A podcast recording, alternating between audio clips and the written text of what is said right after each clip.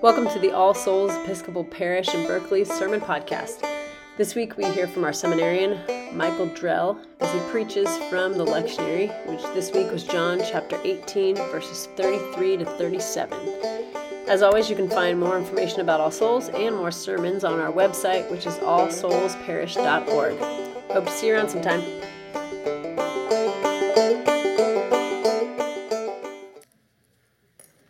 Someone um, suggested to me recently that a good sermon can be boiled down or distilled into one idea. So if I'm going to provide you that, it might be this Offering your allegiance to the sovereignty of Christ, the King, is political, and therefore it is a physical gesture of worship and membership in the body of Christ.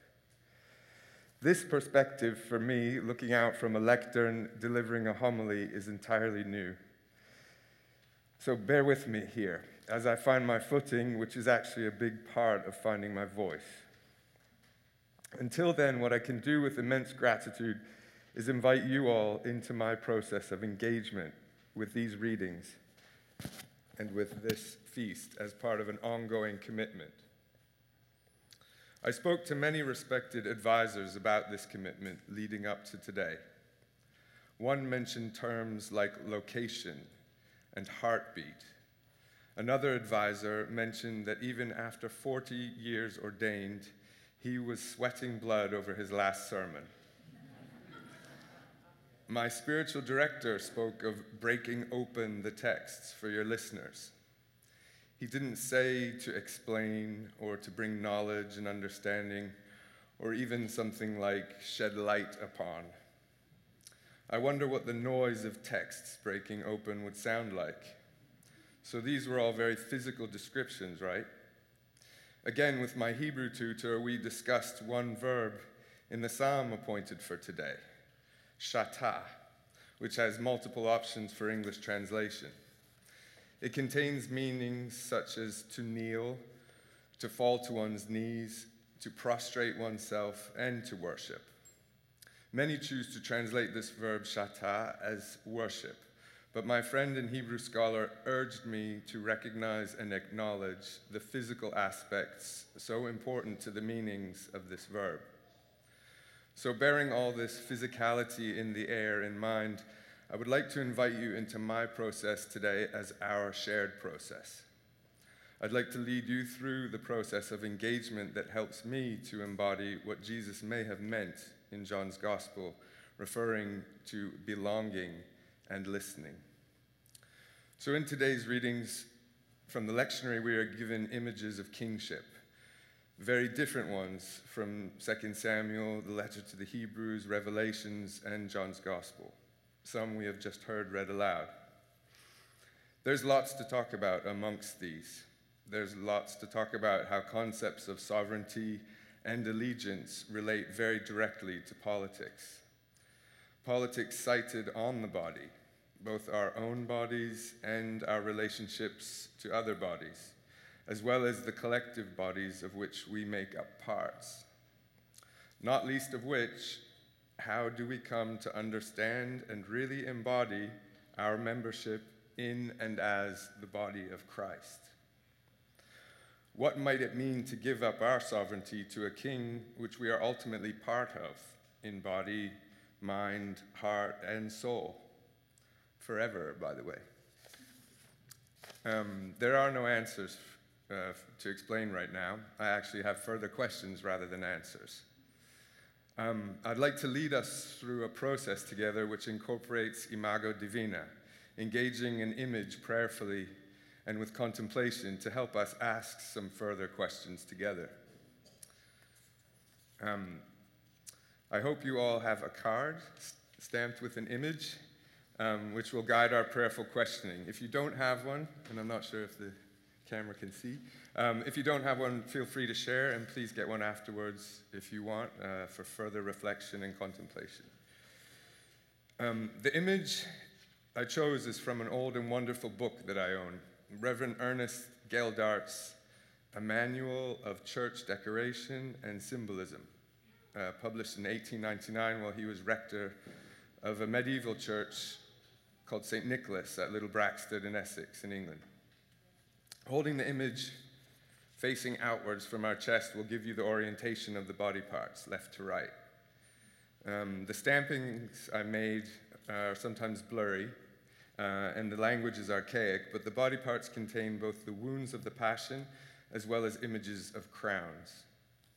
There are words underneath associating the left hand with the well of mercy, the left foot with ghostly rapport, or something like the comfort of the Holy Spirit. On the right hand, we have wisdom, and the right foot is captioned the well of grace. In the center is the heart, also both wounded and crowned, and with the label well of everlasting life. I invite you to join me and try an exercise of awareness building in relationship to this image. You can continue to look at the image throughout, or you are welcome to relax and close your eyes. To begin, let us bring our awareness to the left hand. You can wiggle your fingers, clench and release your fist, or make contact with this hand to somewhere else on your body such as your knee or touching a piece of furniture. Whatever helps you to bring physical awareness, especially to your left palm. Is there sensation of temperature or form? Do you have any tingling? If your eyes are closed, what awareness do you have of the shapes and space occupied by the sensation in your left hand? Can you think of a time in your life when you have suffered and received mercy? How did this feel? If you wish to bring that feeling back to your physical awareness by using your imagination and holding the feeling of mercy as a sensation in the palm of your left hand.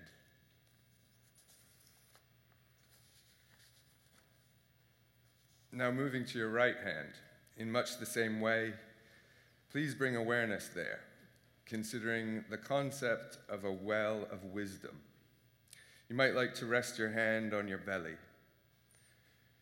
Using your imagination, bring sensory memories of a time when advice or direction from an other actually saved you somehow. Maybe this well of wisdom was tapped through the advice or guiding sign of a parent or a teacher, an elder or a child. It may have been someone you know very well or a complete stranger. This wisdom may have come from that which is more than human throughout creation a horse, a tree, a mountain, the moon, or a flower, for example.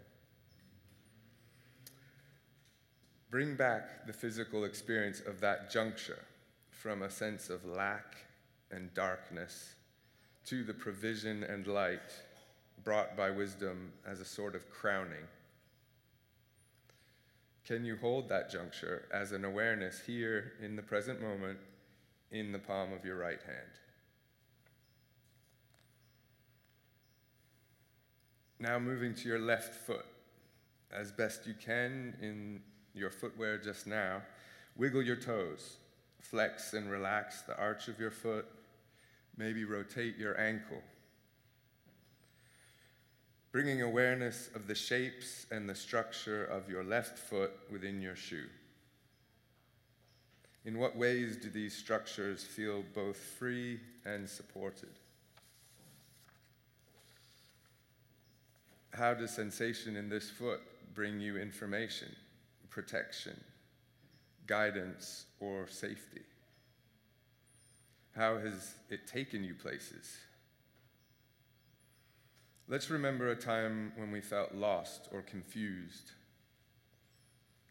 Do you also know the sensations associated with being found or clearly led, perhaps by the Holy Spirit? Now, similarly, to the right foot, bringing sensation and awareness through some movements, imagination, and focus. How and when have you physically experienced grace? Sitting quietly with your hands and feet for a few minutes, a moments, um, breathe into these extremities of your body without extra effort, but with an active attention to listening for the rhythms of sensation within the matter of your body. Follow them with your breath, or maybe your breath is leading.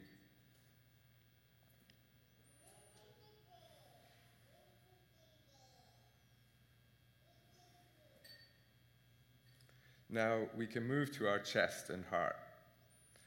Do you have an awareness of its location? Can you feel it beating strong? Or maybe you can feel strain and sorrow. In what ways does your heart feel wounded, crowned by thorns, while simultaneously crowned with majesty in the real sovereignty of Christ's complete and perfect love?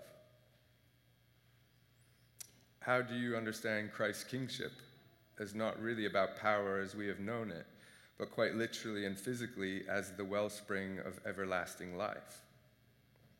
A physical, not only spiritual or cognitive belonging to the truth, which was just defined as a listening in the gospel trial we hear of today.